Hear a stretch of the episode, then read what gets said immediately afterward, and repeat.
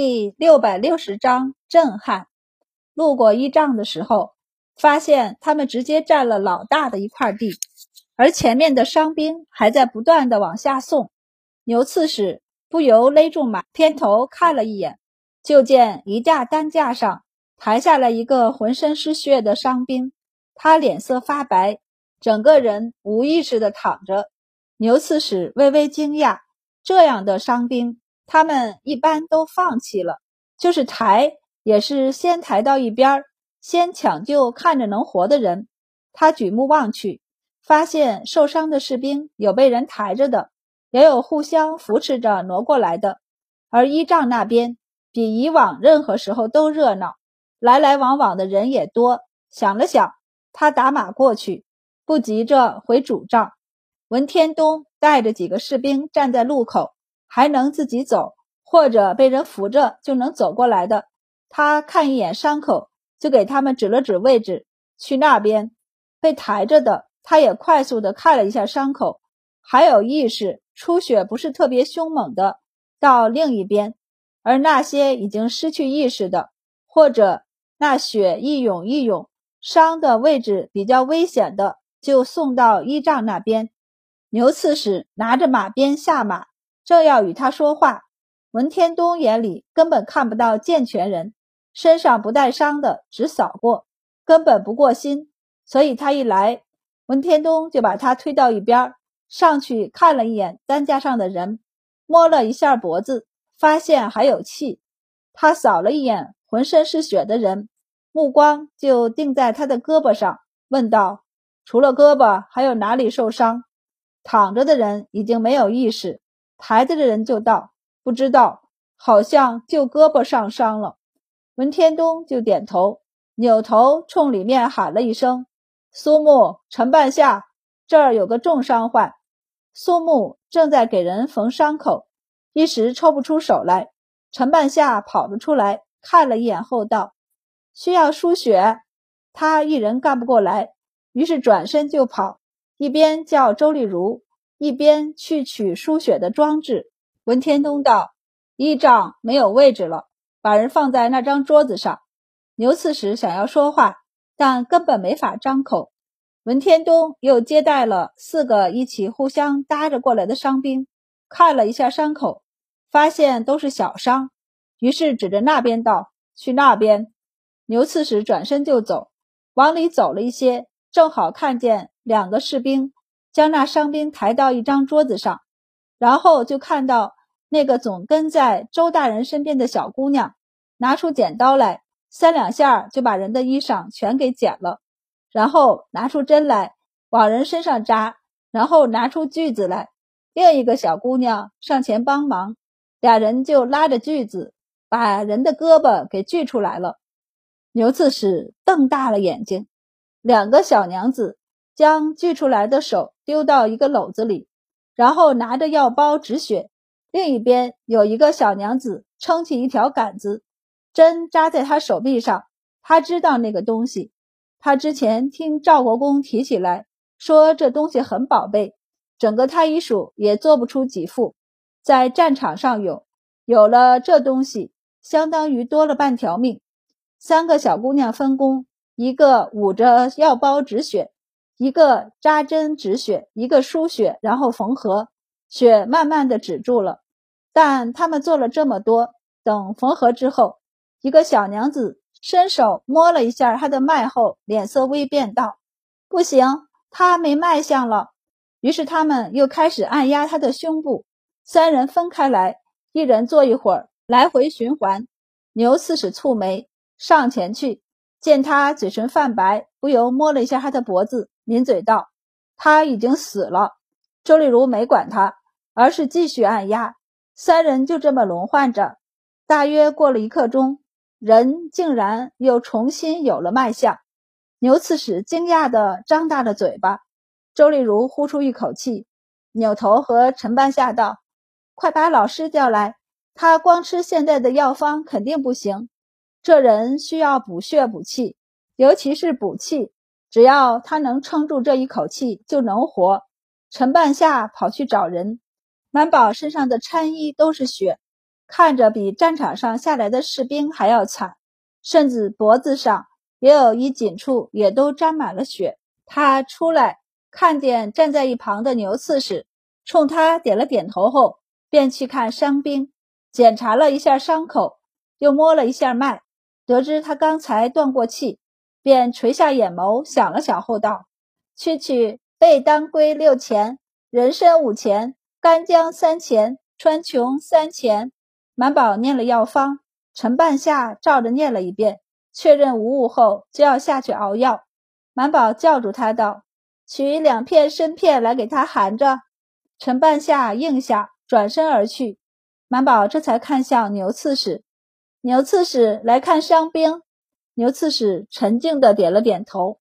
满宝就转身道：“那走吧，我带您过去。”然后领着他去另一边，那一边大多是中度伤患。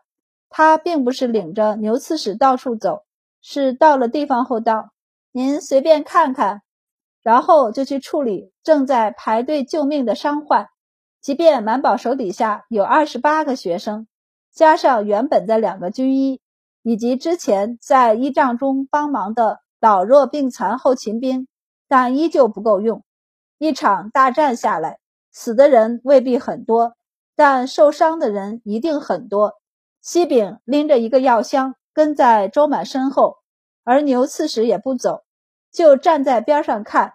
只见他们不断的用剪刀剪衣服，或者敷药止血，或者就缝合止血，再给灌一碗药。有的还需要拔腿，把胳膊给锯了；而有的则是需要将翻出来的肉给割了，把伤口里的脏东西用镊子或者刀一点一点的清理出来。大多数都是娘子，看着娇滴滴的。但拿着刀子刮肉的时候，他们脸上都是血，也没变化多少。陈半夏等人想，这一天下来，竟是这样的病人，要变化也早变化了。不过遇到伤重的病人，他们还是会慌。牛刺史站在边上看了看，最后转身去另一边看，另一边是伤势比较轻的士兵，他们伸出胳膊来，还能一边包扎一边调笑。就调笑那些小娘子，小娘子，你把我的身子看了，可得对我负责啊！女学生红透的脸，然后上药时就狠狠的一压伤口，让对方杀猪一样的叫起来，这才将伤口包扎好。士兵气急，抬手就要揍他。牛刺史上前一脚把人踢倒，怒喝道：“救你还救出错来了，还不快给医者道歉！”他扭头对小娘子露出笑脸，有点点讨好道：“小娘子别介意，这些大老粗就是嘴巴坏，却没什么坏心思的。”女学生眼眶微红，哼了一声道：“我才不惧呢，谁怕谁呀？有本事你下次别受伤，不然还得落我们手里。”哼！他提起药箱，便去看下一个。牛刺史看他走了。便伸手去拍了那老兵的脑袋，没事儿就往那边还有医帐去走一走，看看你那些被锯了胳膊腿的同袍。蠢货！牛刺史看了一圈这忙碌的医帐，这才转身大步朝自己的马去。他得去主帐汇报军情了。他才跑了一半，就遇上人带着人过来的赵国公等人，整个主帐往前挪动了。牛刺史立即跑上前。赵尚书主帐要进衡山县吗？赵国公摇头，在城外驻扎，派人进去清扫，小心高句丽那边反扑。陛下没两日就到了，必须得保证打下来的城池是安全的。牛刺史激动地应了一声是，赵国公便继续往衡山县去。到了城外，也是最先看到了依仗。此时。城中只留下驻军的将士，其他人都退了出来，驻扎在依仗附近。慢慢的，便将依仗围在了中间。赵国公领着将领们去看伤兵，也被太医署这帮学生给镇住了。倒是阿史那将军比较见世面，可也不得不感慨一句：“巾帼不让须眉啊。”然后看了一下这些规模，更是心仪。西征时。若军中也有这么多大夫就好了。当时他们队伍中虽有周满，但抢救下来的人远不及现在，而这次的处理速度也比西征时要快得多。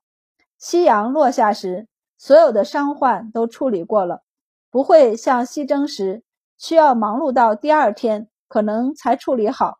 有些伤患就因为没来得及处理，就失血过多死了。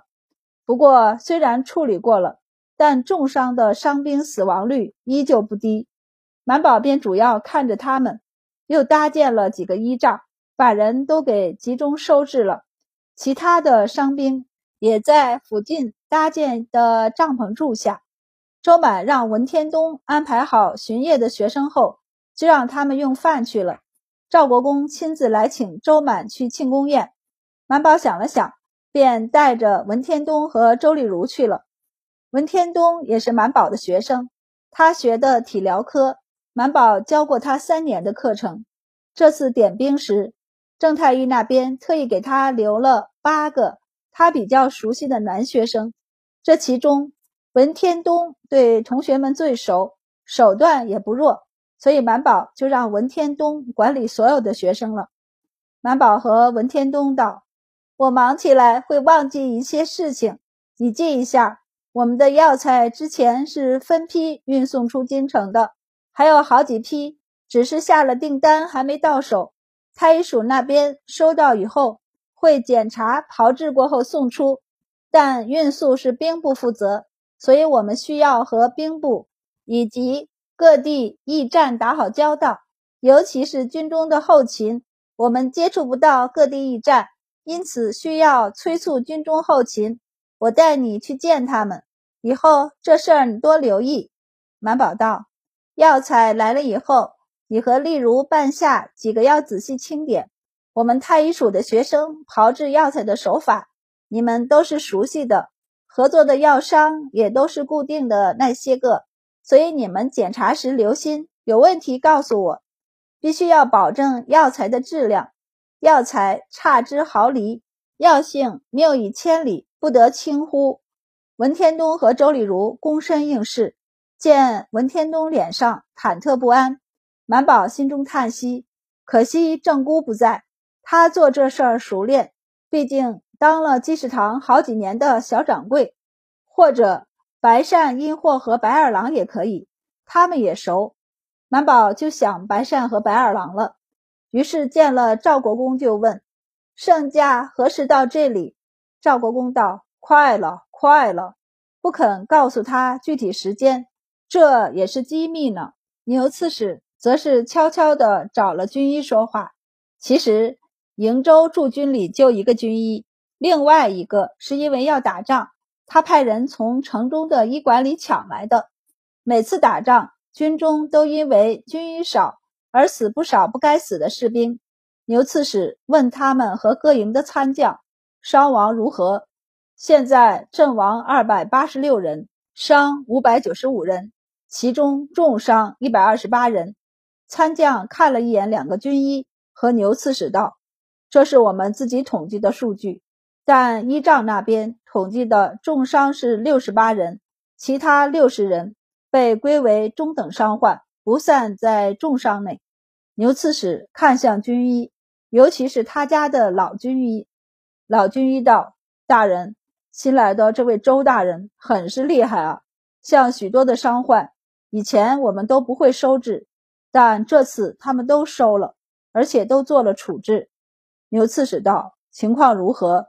老军医摇头道：“这是重伤，便是当时活了，后面也不敢肯定，最少要等上五天才能肯定，说不定哪一场高烧人就没了。”牛刺史目光炯炯地盯着他问：“那你觉得如何呢？”老军医则沉默了一下后道：“他们定为重伤的六十八人，在此之前，我们依仗一个都不会救。”定为重伤的那六十人，我们会救，但存活率也就三四成。但我现在看，他们定为重伤的伤兵中，应该有五成的成功率。最主要的是，他们人手多了，许多伤患都能及时得到处理。更不要说这一次更加全面有效的治疗了。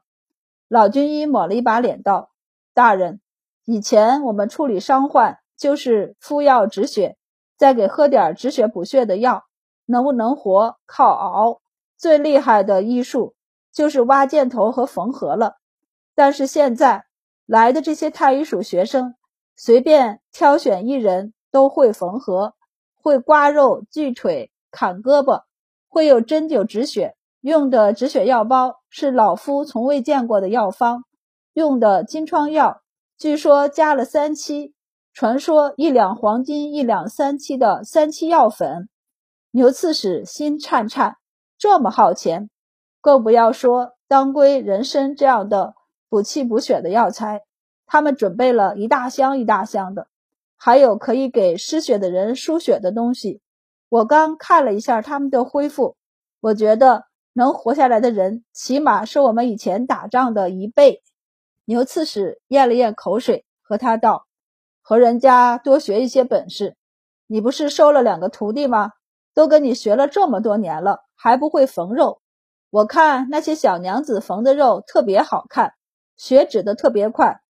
我这是自己琢磨出来的，人家却是有名师教导。”周大人说：“缝合也要对纹理，连内脏和血管都能缝合，很有讲究的。”老军医挺了挺胸膛道：“周大人听说我是自己琢磨出来的缝合术，还夸我厉害呢。能够无人指点之下琢磨出来，天下的大夫也没有几个的。”